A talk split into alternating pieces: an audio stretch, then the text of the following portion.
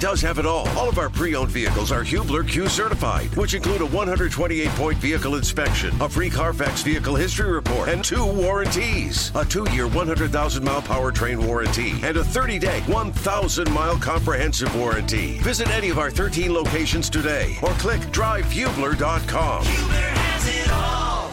You're listening to the best of Kevin and Query on 93.5 and 107.5. The Fan. This doesn't have, Kevin, the same feel in terms of, you know, a year ago, Colts Patriots. It was the the reignite of the rivalry. Two teams, a watershed moment on which one was going to seize control of the AFC. Hard knocks following the Colts with Carson Wentz trying to lead the Colts and blaze their path into becoming into the AFC's elite and taking over as the team down the stretch. That was what was at stake and on the line a year ago and we were talking about how it was the the game of the week in the NFL, maybe the game of the year in the NFL and all the hype and obviously you go back to you know Andrew Luck and Deflategate and the AFC Championship games in Foxborough and getting knocked out by New England and then Brady Manning and all of the history. Even before that in the AFC East, you know, Steve Grogan coming in and battling against Chris Chandler and who's going to be the one that actually finds and rights the ship. It doesn't have any of those storylines, but is it still a significant game because of the fact that you have two teams that really are kind of like the Spider-Man gif of looking at each other and not knowing which one is which because you have two teams that are both trying to find out at the quarterback position whether or not they indeed have the guy to move forward with but possibly this game is going to send one team into the direction of maintaining this season and the other team into the direction of totally looking forward and starting to turn the calendar a little bit. Yeah, that's Am I over romanticizing this matchup for the sake of nostalgically feeling like it's relevant? probably a tad. Um, I mean, New England's won three or four, but they play in a loaded division. You know, the Colts obviously don't feel like that entering this season or entering this week from a momentum recently, winning three or four, something like that, as New England has done. Uh, obviously, from a divisional standpoint, the Colts are in the far easier division than the AFC East. To your quarterback point, if Mac Jones struggles on Sunday at all early on, that crowd will be chanting for Bailey Zappe again. So I think to that point, there is a little bit there. Obviously, Mac Jones being the first round pick and Sam Ehlinger being a sixth round pick is much, much different. I think the teams are a bit built similar in that they both kind of want to just run it at you. That would be ideal. Um, New England's defense is very good. I think Colts defense that would qualify as a strength, but um, I think Patriots fans certainly feel a tad better about their situation right now than the Colts do. I mean, the Colts again. You have major questions at the pillars of your franchise. New England's got a question at quarterback still, but I guess it depends how long Belichick's going to coach. But certainly, you don't have a question at head coach. But I think when you look at the Patriots, and this is what Colts fans, I think, need to be aware of. A year ago, the talk was about Mac Jones. You know, there was so much talk about the young quarterbacks, obviously, in the AFC in particular. And Mac Jones was the one that people were like, man, you almost forget about Mac Jones, like who was Mr. Consistent for New England and looked comfortable right away. And, you know, Belichick found his guy in just plugging in a guy to a system that was good for a quarterback and allowed stability and footing. And look how mature and poised Mac Jones is. And we don't talk a lot about him, but New England's, you know, having a surprisingly good year. And yet here we are a year later, Kevin and there's discussion as to whether or not, well, I don't know. He's 24. Like, is he the guy? Eh. So the point being, he's got, you know, what, 20 more starts probably somewhere in there, 18, whatever it might be, than does Sam Ehlinger. And yet you're still evaluating whether or not that's the guy. So we can't let one game or one month, or in this case, one you know two thirds a season define possibly for the Colts whether or not they know that answer about Sam Ehlinger, right? Is it Ellinger or Ellinger? Gur, hard, hard G. Are we sure on that? We are. We clarified with Matt Taylor last Friday. okay. I, can I just keep calling him Ellinger just to make it my thing? Terrific. Gurific. But but does that make sense? What I'm saying? Yeah, I, I understand where you're going with it. Um, in relation to Sunday's matchup, Jake, and this would have, I mean, the fact that I'm saying this out loud just sounds outlandish. Is the bigger loss for Sunday Jonathan Taylor or Dennis Kelly?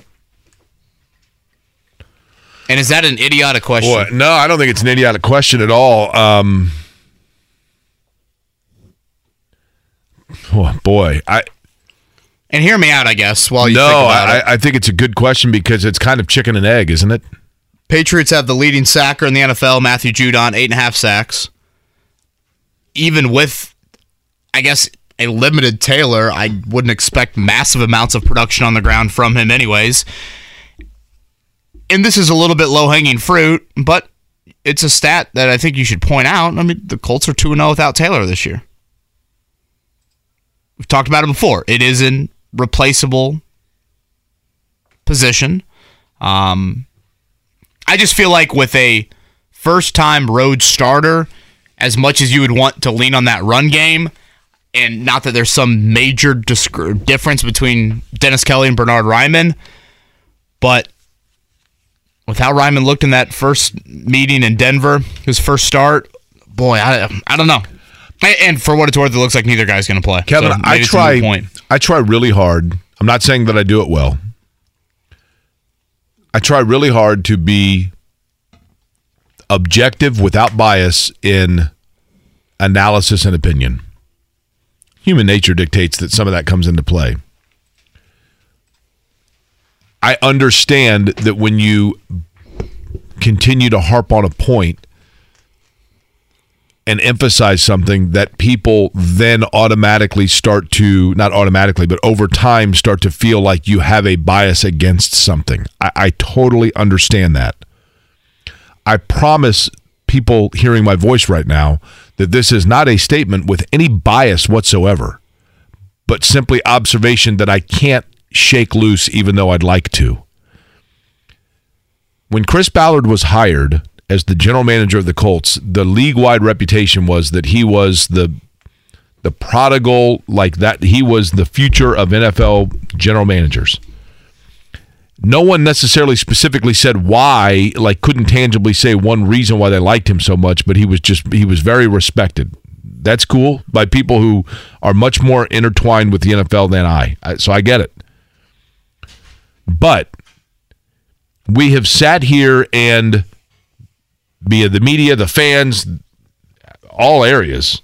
Frank Reich has been under a very finely tuned microscope on him at this point, and his seat is very warm.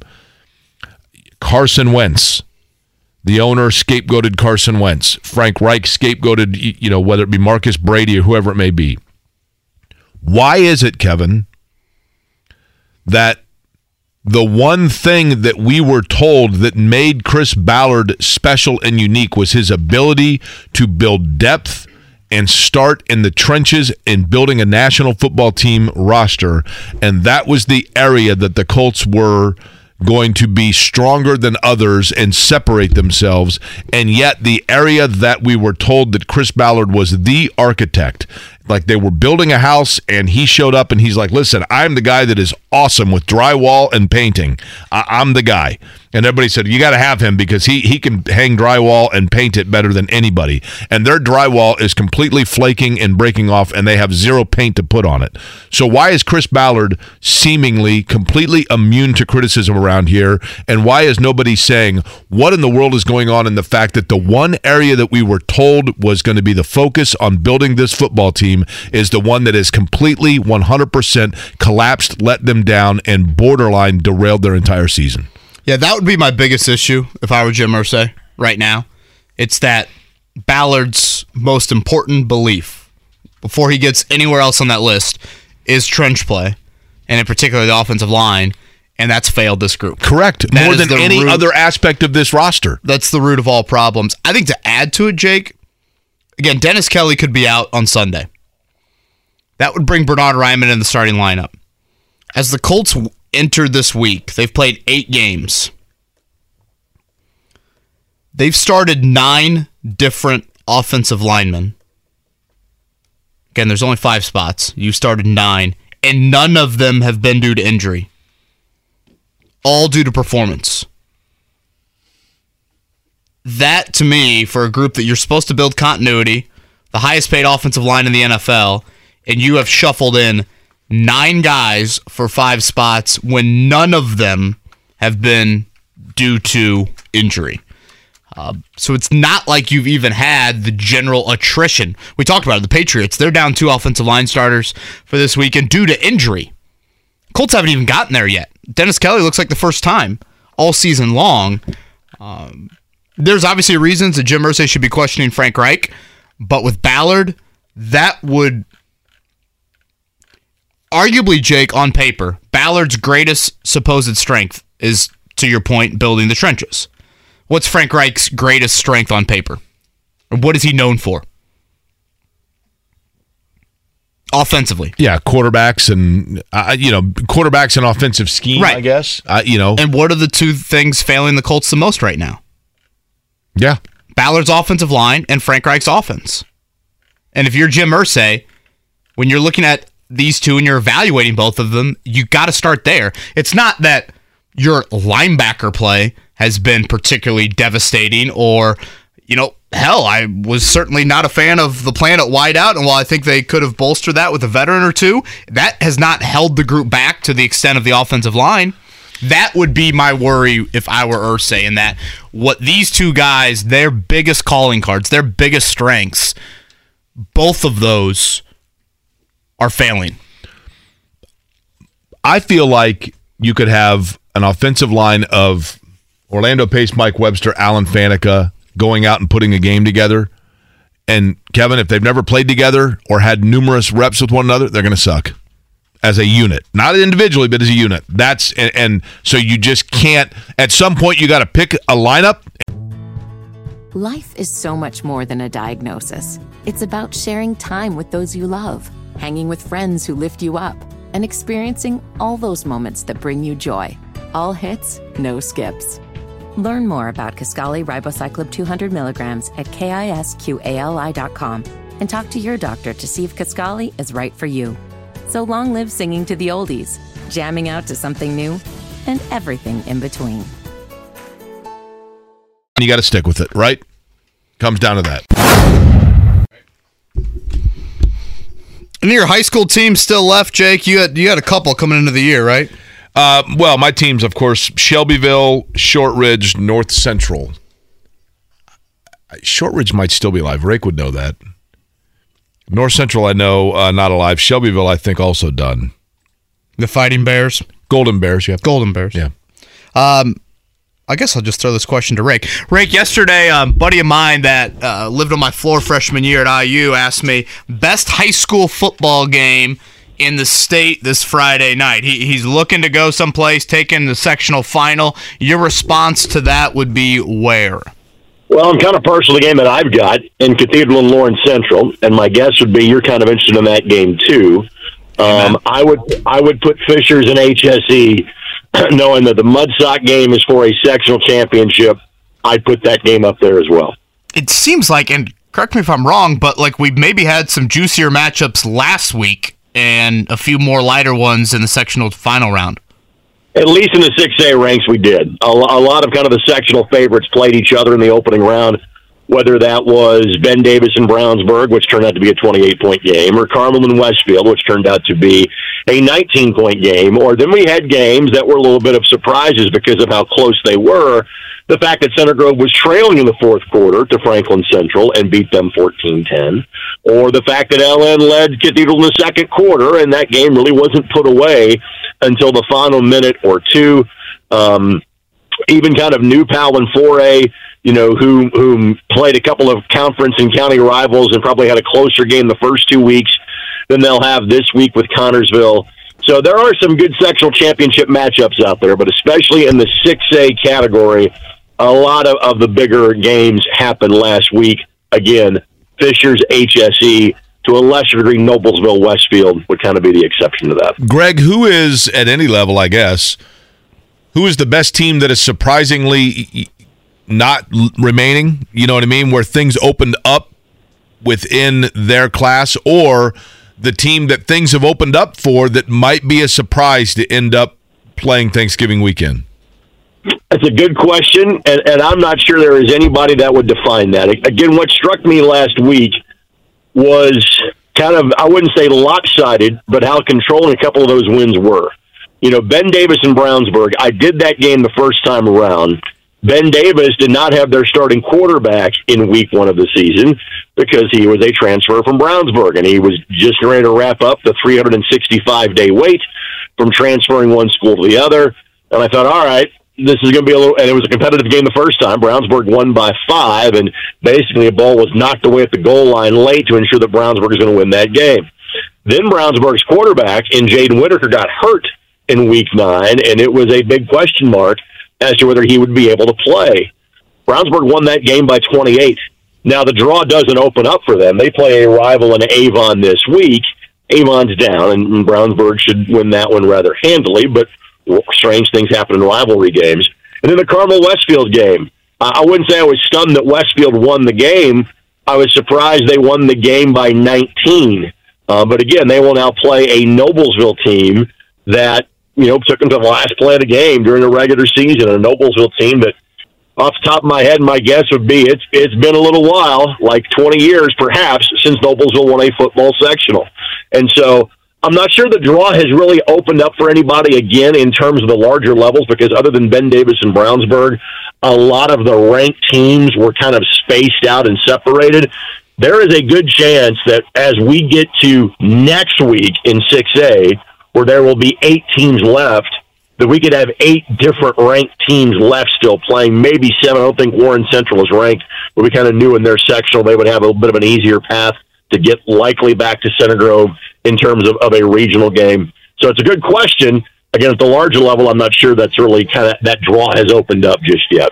I know Maddie Bone will have her eyes on Chatard and Guerin tonight. That's a nice matchup in 3A, yep. and really should be great weather um, here for the sectional finals. Rake, shifting gears again, Greg Rakestraw with us, ISC Sports Network. Not only is he got Cathedral LC tonight, he's got some volleyball action for the state finals coming up tomorrow. Um, well, let's go on the Colts front. Obviously, a very newsy week. Rake, if I talked to you at the side on the sidelines at Grand Park in August and said Marcus Brady or Nyheim Hines will not be on, will not be around in early November, who would have been more of a surprise for you? Uh, Nyheim Hines, because I, I, I, and not that I had any any negative expectations or connotations uh, of of what Marcus Brady was going to do, just because Nyheim Hines is a foundational pay, piece uh, paid like it, um, but also uh, because of everything that was said during the off season. Yep. You know, it's it's it's it's what Jake was talking about last segment. If you're going to talk about building the offensive line, you'd better build it well. If you're going to talk about using both Jonathan Taylor and Nyheim Hines together on the football field, we saw that like what a handful of times over, over the course of the last eight games. I know injuries play a part in that, but I think of some formations last week and I go, hey, maybe now you get this, you know, this this this Hines and Taylor combo. And he's traded a couple of days later. And again, now he may have asked for that trade, and obviously the Colts have been, you know, uh, have, have not been willing to uh, to kind of own up to that or, or or discuss that aspect of it. But anytime you fire an offensive coach eight eight weeks in, it's not good. Anytime you trade a player that you know you have indicated you'd be building around for multiple years. That's also not good. So I, I, would have been stunned had you told me either of those would have happened. But if you make me pick one, it's Nyheim Hines. Greg, I guess if you stick around a market long enough, you start to see trends repeat themselves. And I'm looking at the Colts and I'm putting myself in the position of Jim Irsay and I'm thinking, okay, I already saw the situation where Chuck Pagano was my head coach. Bruce Arians then went elsewhere and flourished, and people started saying, "Well, did we maybe keep the wrong guy?" Is the same thing happening now? Do you think in any way, shape, or form in the back of the mind of Jim Irsay because of Nick Sirianni and his success and the question marks around Frank Reich, who I like a lot as a guy? Don't get me wrong. I, I, I would give you the counter to that, though. I'm not saying what you're saying is inaccurate, but let's go back to Ted Marchibroda and Lindy and Infante when you did make the other other other call saying, "Hey, if this guy's going to leave, I'm going to make sure I keep the offensive yeah. mind." And maybe that factors into it, right? In terms of that. And, and, and Lindy was was not supposed to be the head coach of the Colts, given kind of how things played out over over the course of the next couple of years. But it's also what landed you Peyton Manning. So, so I I'm not sure if if, if you're going that far yet, um, but is there without doubt has there been a talent drain in terms of coordinators and position coaches going elsewhere on this football team? Yes, that has been the case. Again, Greg Rakestraw is with us here. You're going to hear him post game show coming up on Sunday. Colts at Patriots, 2006, the last time the Colts won in Foxborough. Rake, I, part of me, when I say it out loud, it kind of sounds foolish, but I, I threw it to Jake last segment, so I'll toss it to you. Given the fact that this is Sam Ehlinger's first road start, could Dennis Kelly actually be a bigger loss than Jonathan Taylor this week, or is that ludicrous? Um, it's not ludicrous given the lack of overall success the Colts have had in rushing the football, and it's not ludicrous considering how well I thought Ehlinger played last week, and it's not ludicrous considering that Kelly has brought this offensive line from um, catastrophic to one that simply has some holes. Um, so, so no, uh, I, I've seen this team win without Jonathan Taylor. Um, yeah, two zero this year. I, I, I've, I've seen them lose, you know, with Dennis Kelly on the field, but the protection issues have largely been better. So um, let's, let's put it this way: I don't exactly have a great feeling about Sunday's game in a lot of aspects, and not having Dennis Kelly would be high atop that list. Greg Rakestraw is our guest. He's on the Payless Liquors hotline. You hear him, as a matter of fact, on the post game show for the Colts right here on this radio station each and every game. Greg, I mentioned this to Kevin. I think it might have been last week, but I want your your thoughts on it. The Pacers came out and almost perhaps over aggressively stated to everybody the fair warning of look, we're we're in a a strip down and build back up rebuild, basically. They might have even oversold it in terms of the level of their rebuild, retool, whatever you want to call it. Are the Colts teetering on being in that exact same scenario, but being more coy about it? I don't know yet. And the reason I say that is because there's nine games left to go. And let's face it, it has been 11 years, 12 years, I, I, I guess, really, since the Colts have been in that position. Um, and, and, and the one time they thought they were in it, they were so surprisingly good that year that the rebuild plan got scrapped and it became okay. We're bringing in an army of free agents to surround ourselves with this young core on offense that we have on rookie deals for the next two or three years. And, and so it, the, the, the rebuild was over. And even then, I, I very distinctly remember one of my one of one of my most vivid memories of a Jim Irsay conversation isn't from he and I talking or he and Rick Venturi talking and me listening uh, during preseason telecasts, but it is from training camp at Anderson University in August of 2022. And when he was asked about his team's expectations or his expectations for the team that year, you know, a lot of us are saying this is going to be a four win team or a five win team, or hey, the Colts are going to take their lumps, but we believe in Andrew Luck. We think they got some good pieces. You know, look out for the future. And Jim's talking about him being a wild card team, and we all we literally start laughing. Uh, and and he's like, "I'm serious." Well, crazy like a fox, right? They went eleven and five, and they're a playoff team. And so, I think the rebuild word is is so foreign to Jim because he hasn't had to go through it. You know, you've had these one year kind of blip hiccup seasons over the last 20 years where where you know it's it, you know has this team been average a lot? Yep. Have they been really terrible? Well, 2001 because Edgerrin James got hurt and you switch coaches. 2011 because Peyton Manning got hurt and you switch coaches. 2017 because Andrew Luck got hurt and you switch coaches. Um, you can deduce from that that statement what you want, but usually there has been some sort of mitigating injury factor that has said, "Hey, we'll be fine," or again, you just hit everything right in the 2011 draft. Circumstances, you know, conspired in your favor in 2012, but it has been so long since this team felt, "Hey." Even the year after you draft Peyton Manning, you have one bad year, you win 13 games the next year.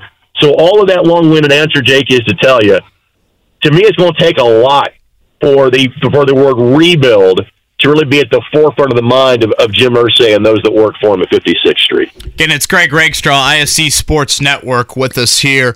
Rake, he had two touches on Sunday. That's obviously not a ton, but I thought it might have been the best game of Parris Campbell's career. Um, drew the big pass interference penalty, and you look at the two big plays he created on his own. It was a screen and a jet sweep. I, I feel like with the Nyheim Hines trade, obviously health is still a huge, huge question, and it's wild to think that at this point of the season, Parris Campbell's eight games are the most he's played in any NFL Yep. season. But I just look at what he did Sunday and think, okay, no Hines. If you can continue to give him touches in those areas, I'm very curious to see if the Campbell we saw on Sunday, you can tap into more of that as he plays out this contract year. let's face it, the negatives far outweigh the positives from this year. But there is no doubt that, to, to me, the only positive that is greater than Parris Campbell is probably the overall play of Grover Stewart.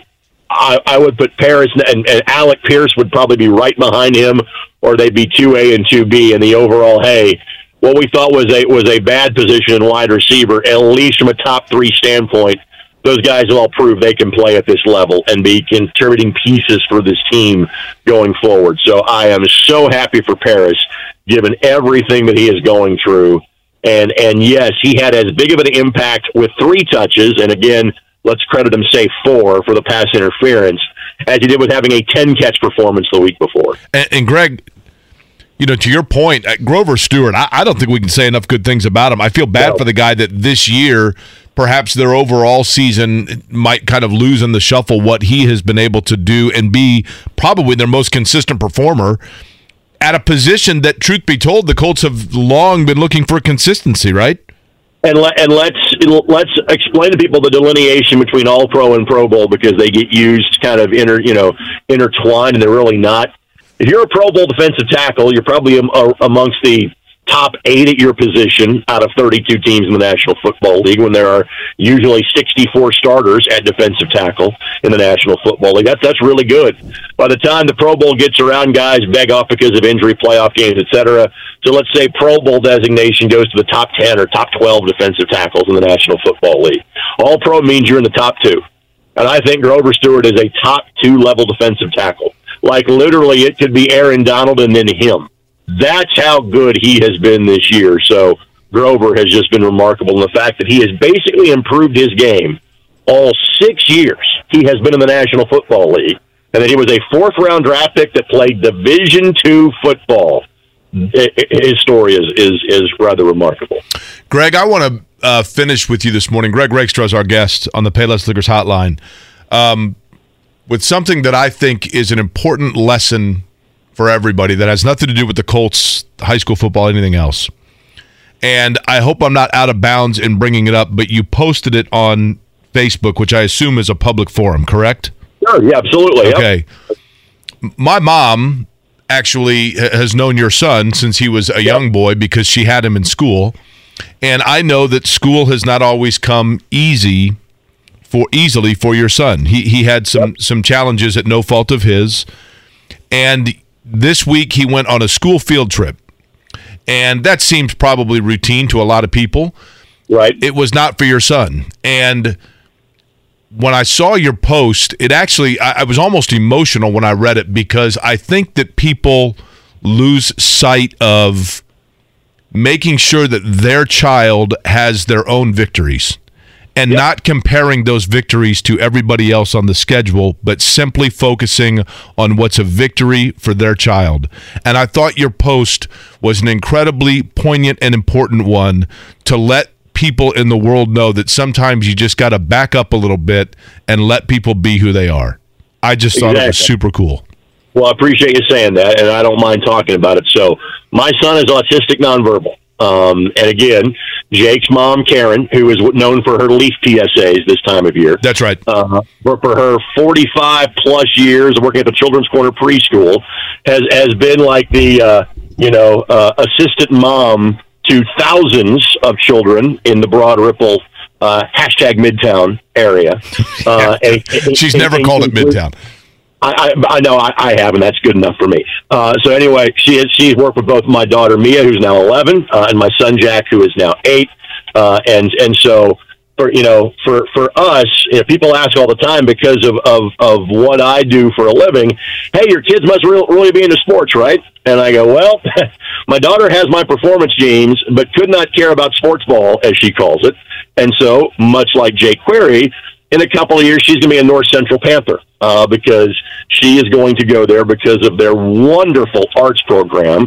My daughter's in the Indianapolis Children's Choir. My daughter is in the school musical. She she's done some Footlite musical and uh, Phoenix theater camps. She has the performance genes for both from both her and from both me and my mom. That's the route that she wants to go. Then they asked about my son. I go, well, my son's probably about six three or six four, left handed, and you know he is he's built like his dad. He's going he's going to be a, a, a tank. Uh, but unfortunately, I'm not sure team sports are going to be an option for him. Um, it's part of the reason I, I hope I would feel this way without having this be the case. But it's part of the reason I'm so passionate about what the IHSAA does with Special Olympics and unified sports. And like I did the call of the unified flag football state championships three years ago. And maybe my son will get to play in that in high school. I don't know at this point. So, you know, I, I, I post so much about you know what I do for a living and the places that I get to go and the venues that I that I'm in, et cetera. Well, you know, it's probably time to celebrate a victory for my guy, and that's why I said it the way I did. Going on a field trip for some is not a big deal. For my kid, it is a huge stinking deal, and I w- I'm so proud of him every day, but especially yesterday. As you should be, Rake. My mom taught special ed for 30 years, so Special Olympics has always had kind of a close place to the Bowen family. So I, I absolutely love hearing that and glad that uh, he was able to feel that and you were um, as his dad. Enjoy tonight. I'm again glad it's good weather. Have fun at the volleyball state finals tomorrow, and uh, we'll talk to you next week, Rake. Whether it's audiobooks or all-time greatest hits, long live listening to your favorites. Learn more about Kisqali Ribociclib 200 milligrams at kisqali.com and talk to your doctor to see if Kisqali is right for you. Thanks, fellas. Appreciate you. Yeah, the trip to Foxborough, maybe not one that a lot of people look forward to. I'm going to guess that Matt Taylor does because if I remember correctly, the radio view for Matt Taylor coming up on Sunday afternoon, it's got to rank close to the top and the best views in the NFL. Although, and Matt Taylor joins us now, Mate, to get to the old radio uh, press box for you, don't you have to venture through the crowd at Foxborough? Yeah, the radio booths and the television uh, compound, if you will, is separate from the press box, and you do have to walk in the concourse area to get there. It's detached from the press box. It's actually on a different level. It's lower. It's it's it's exactly how you said. It's just high enough, not low enough where you don't see where you, what you need to see.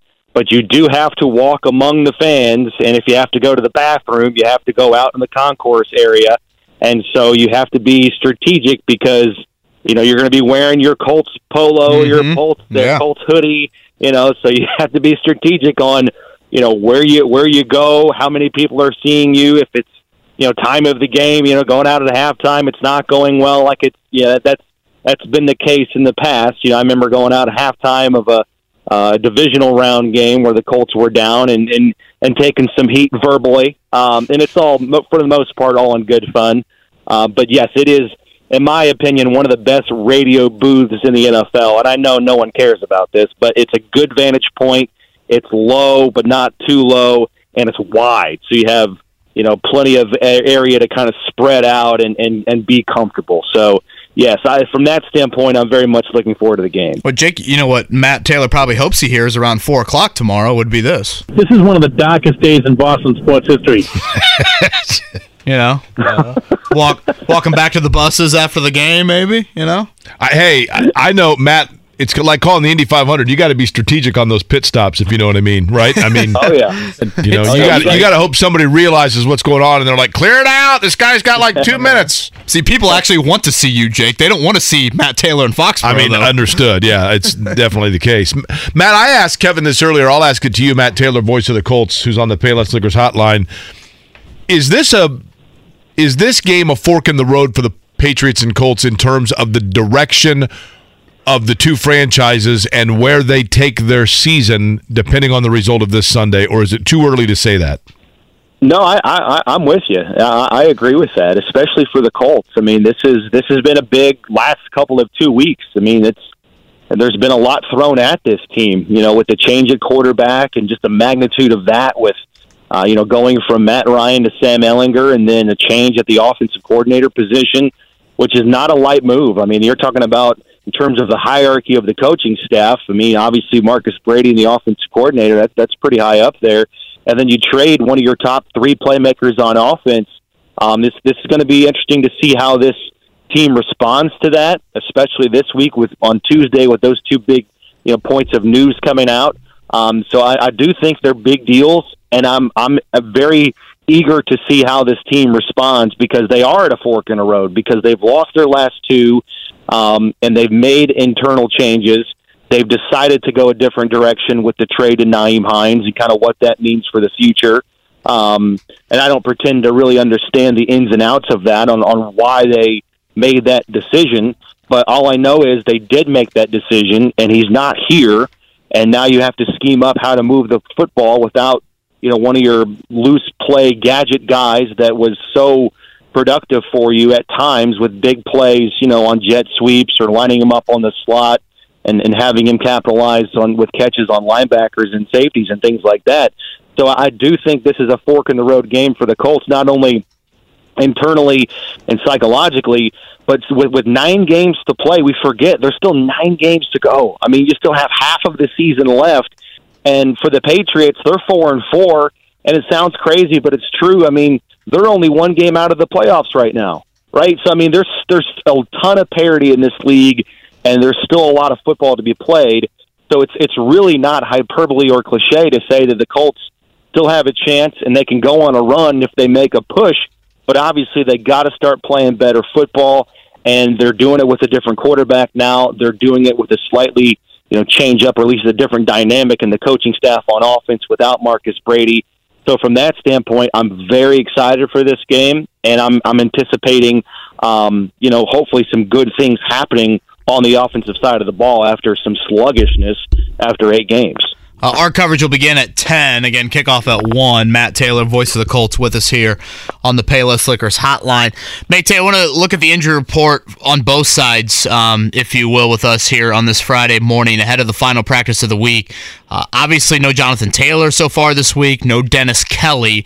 Uh, those are big injuries to watch. But I look at New England's side and I'm looking at is that four offensive starters they could be without on Sunday with some of those guys that haven't practiced this week?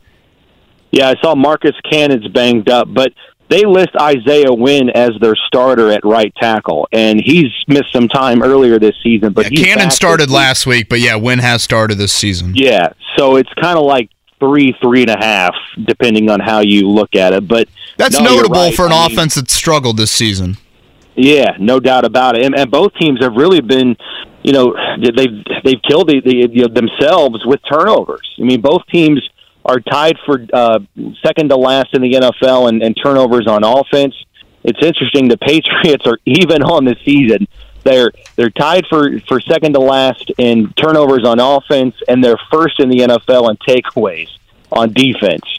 Um, so they're they're a net even in the turnover margin because of that. Obviously, the Colts have not been as as fortunate in the turnover margin. They have obviously more turnovers on offense than they do takeaways on defense. Um, but yeah, Mac Jones obviously having a little bit of an up and down season. The completion percentage has been okay. Passer rating not so so good um, since returning a couple weeks ago from from an injury. He missed three games. Um, you know, the ground game for New England has been better as of late. Um, it's kind of deceptive. You know, their overall numbers are not going to wow you, but they have been over 100 yards in five straight games here with uh, Rhamondre Stevenson, um, and then Damien Harris uh, has an has an illness, and I don't know if he's going to play on Sunday. And he's a guy to watch because he is dynamic with the football in his hands. Um, so injury report wise, definitely a storyline going into this game, um, specifically with players on offense for both teams. The quarterback position, Matt. Matt Taylor's our guest. You know, we've seen in the past, and I think teams truly feel this way. When you have a young quarterback that is trying to get his footing, there's you have to be very delicate with it because if you go too far of a quarterback in a bad getting in bad situations, there's like an irreversible mental thing that happens to them that they just can't get out of. David Carr comes to mind with this. Is the same true of left tackle? If Bernhard Raimann's going to be put in there almost by default and they just rip off the band-aid and say go, is there a danger or a risk in putting him there too early, Matt, like there is sometimes at the quarterback position?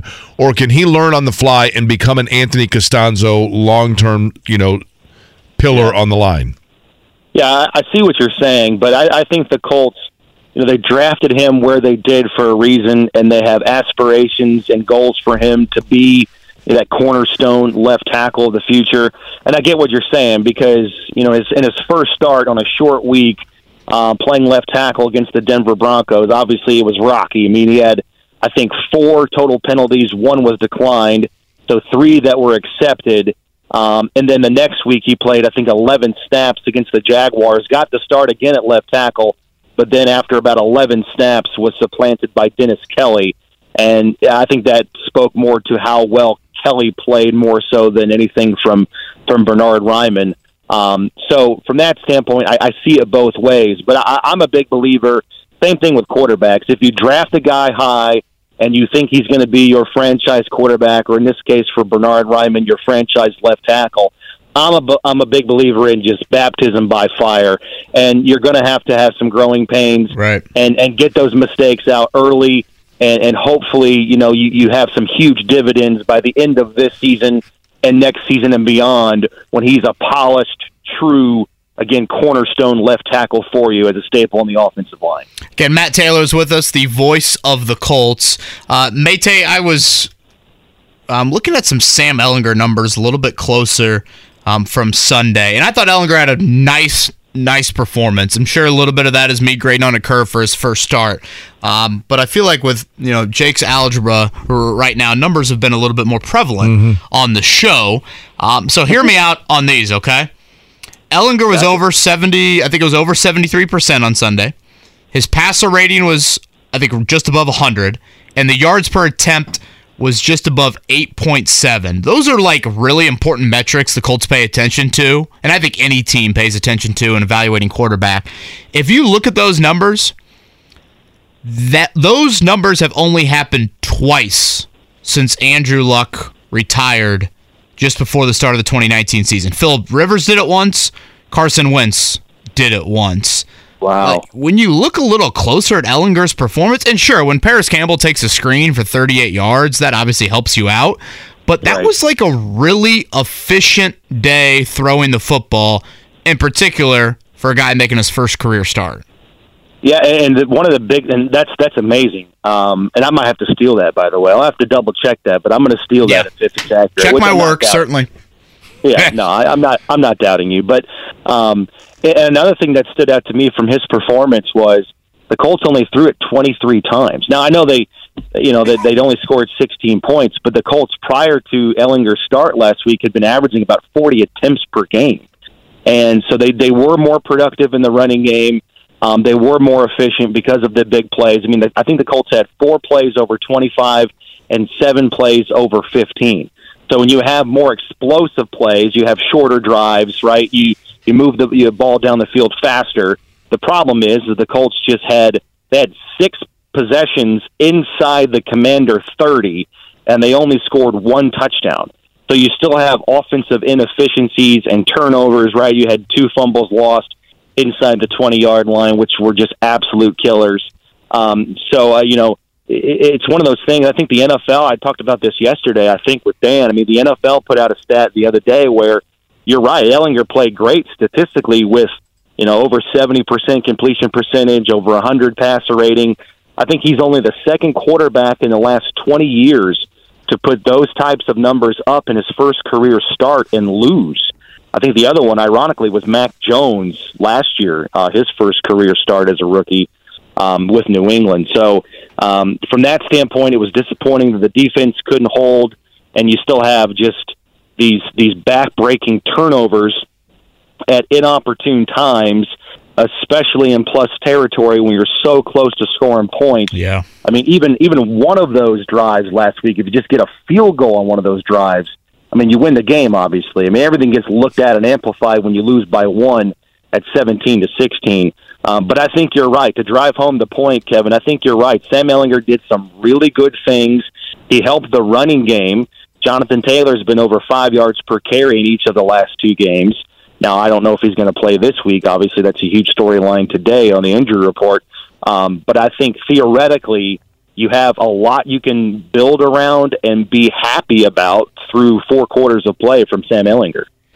Matt, when you look at, and I asked Kevin this earlier, uh, Matt Taylor's our guest, the voice of the Colts on the Payless Liquors hotline. In terms of Sam Ehlinger, have they uh, are they giving him full access to the playbook in terms of what they're doing schematically, or are they simplifying a little bit while he gets his feet wet?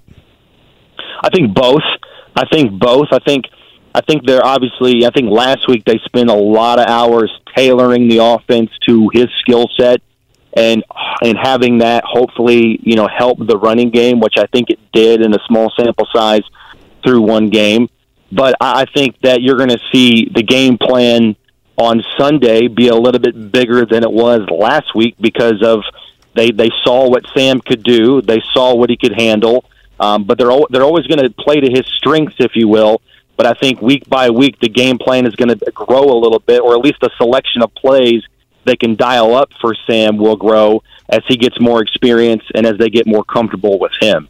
Um, so I, I don't think you would have said that last year. You know, certainly in training camp as a rookie, when when so much is being thrown on his plate um, right away.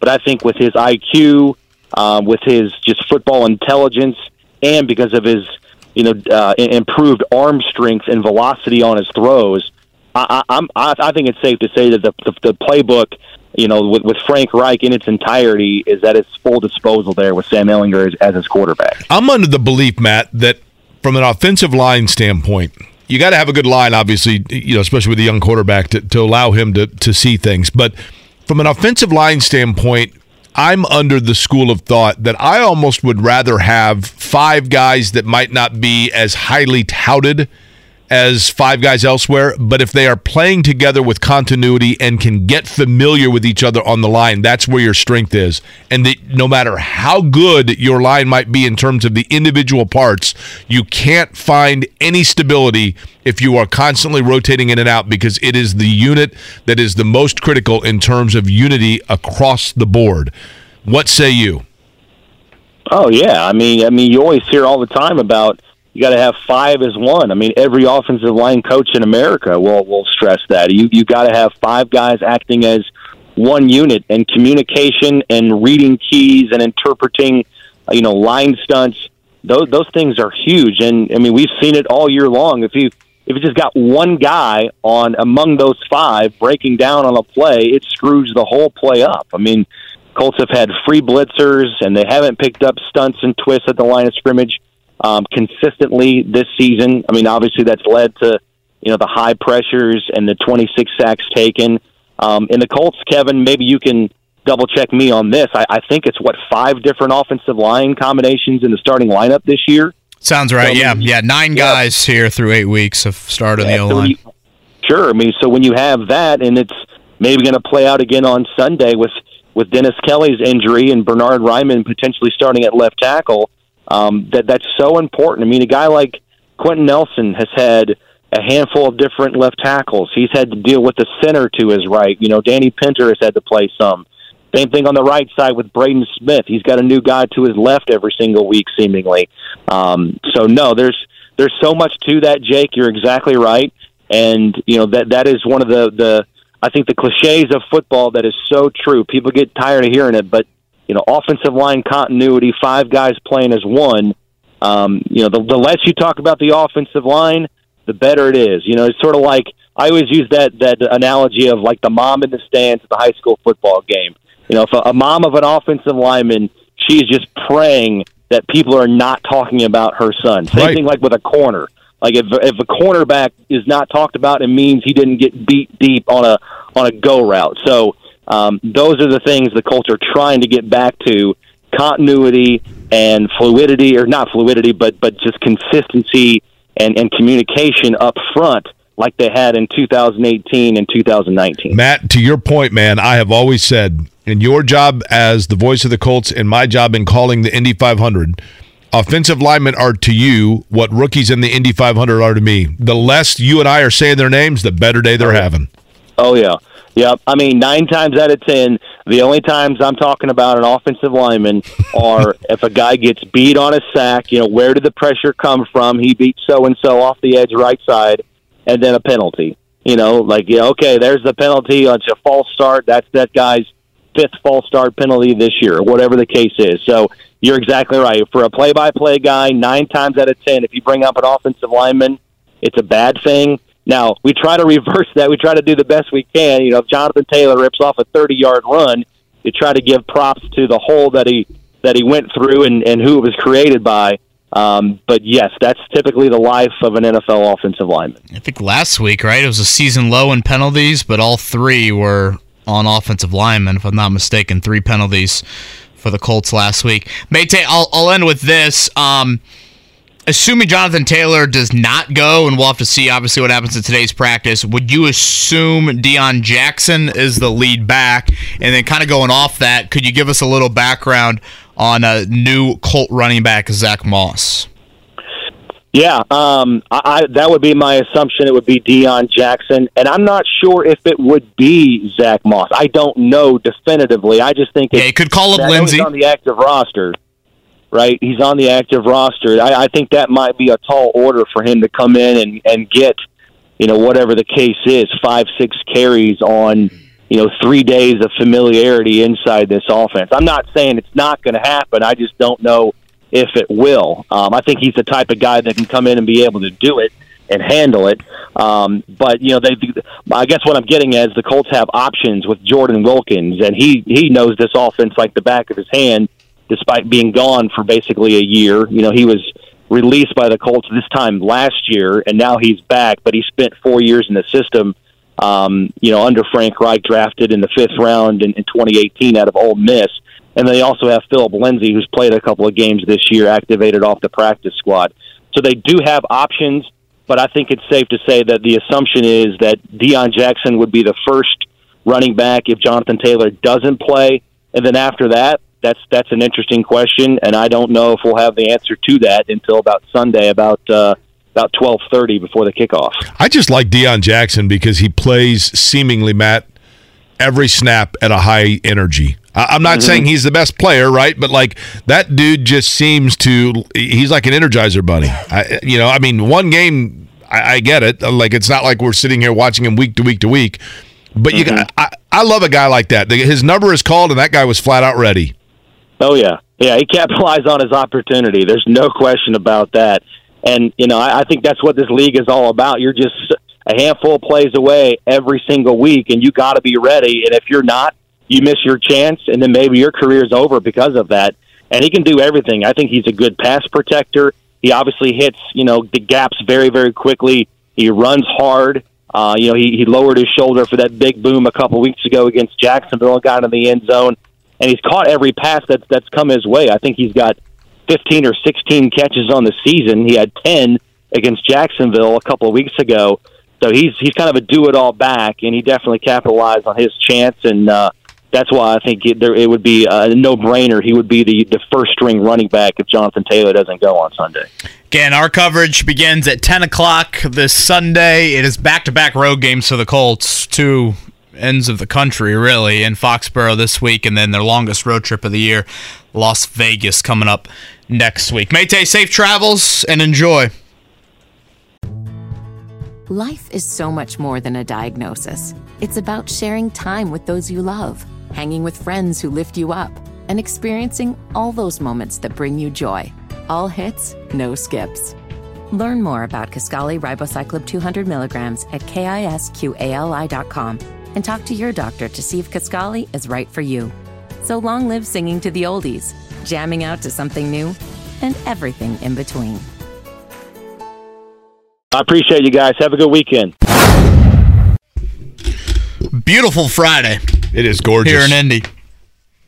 Some rain tomorrow, it sounds like, but I'm glad tonight will be good for sectional sectional finals. Boy, what a perfect night to go out and watch high school football, right? I feel like Friday night's been pretty good this year, weather-wise. I mean, tonight, you know, going to be clear skies in the mid to upper 60s, just perfect. Purdue and Indiana both both at home. Um, so we'll see what the weather looks like. Purdue is a three and a half point favorite over Iowa.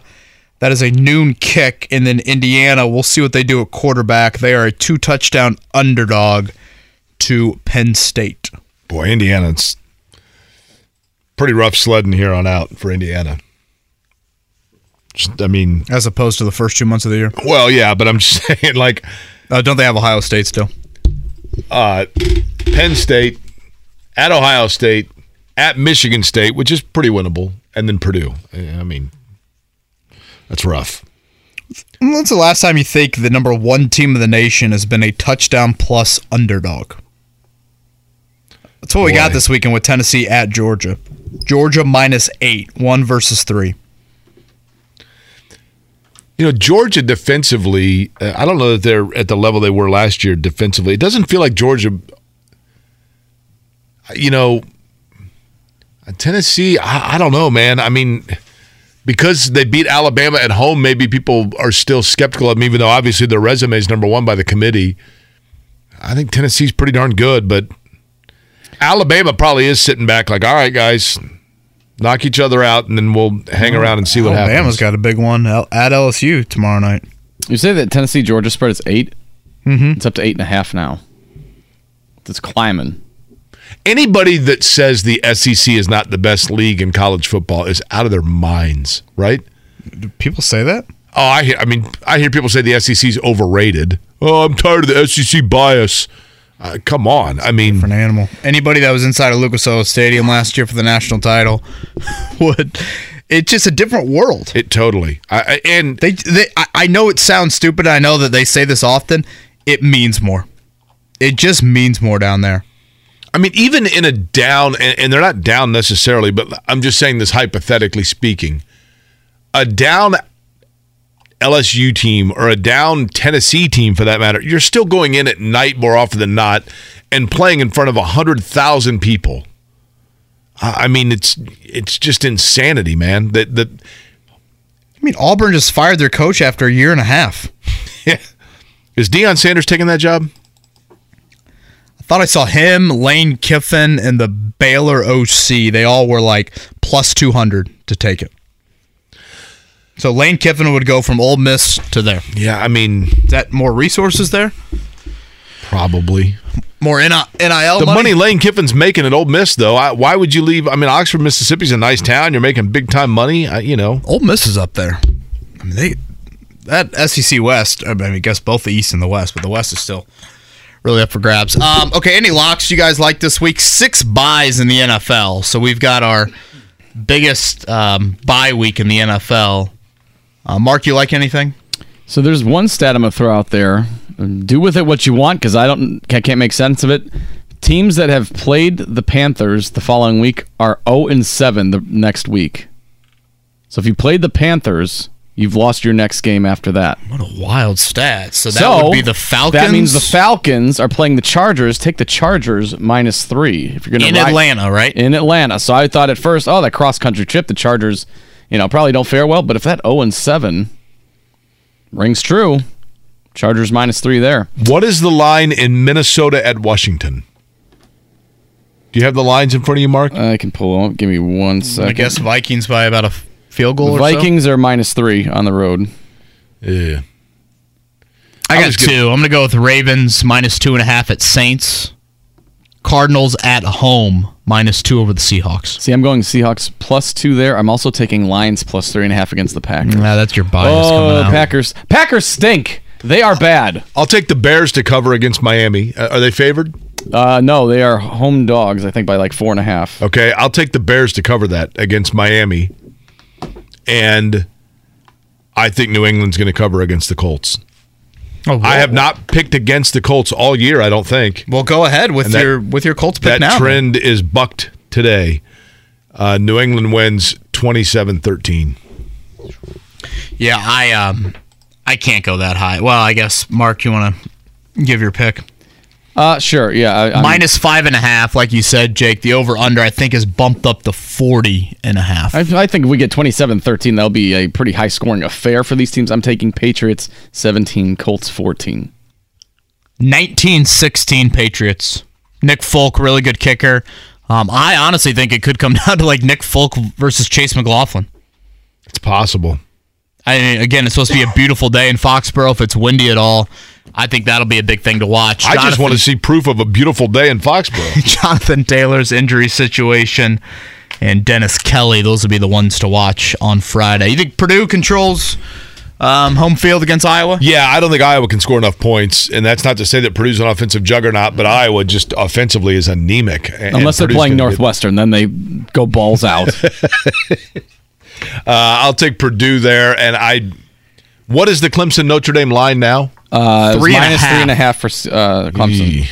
I will go with Clemson 27, Notre Dame 20. I really worry about Notre Dame's O line. Can they handle Clemson's front? That's a strength for Notre Dame, but Clemson's D, D line's a different story. And again, Drew Pyne stinks as a thrower of the football.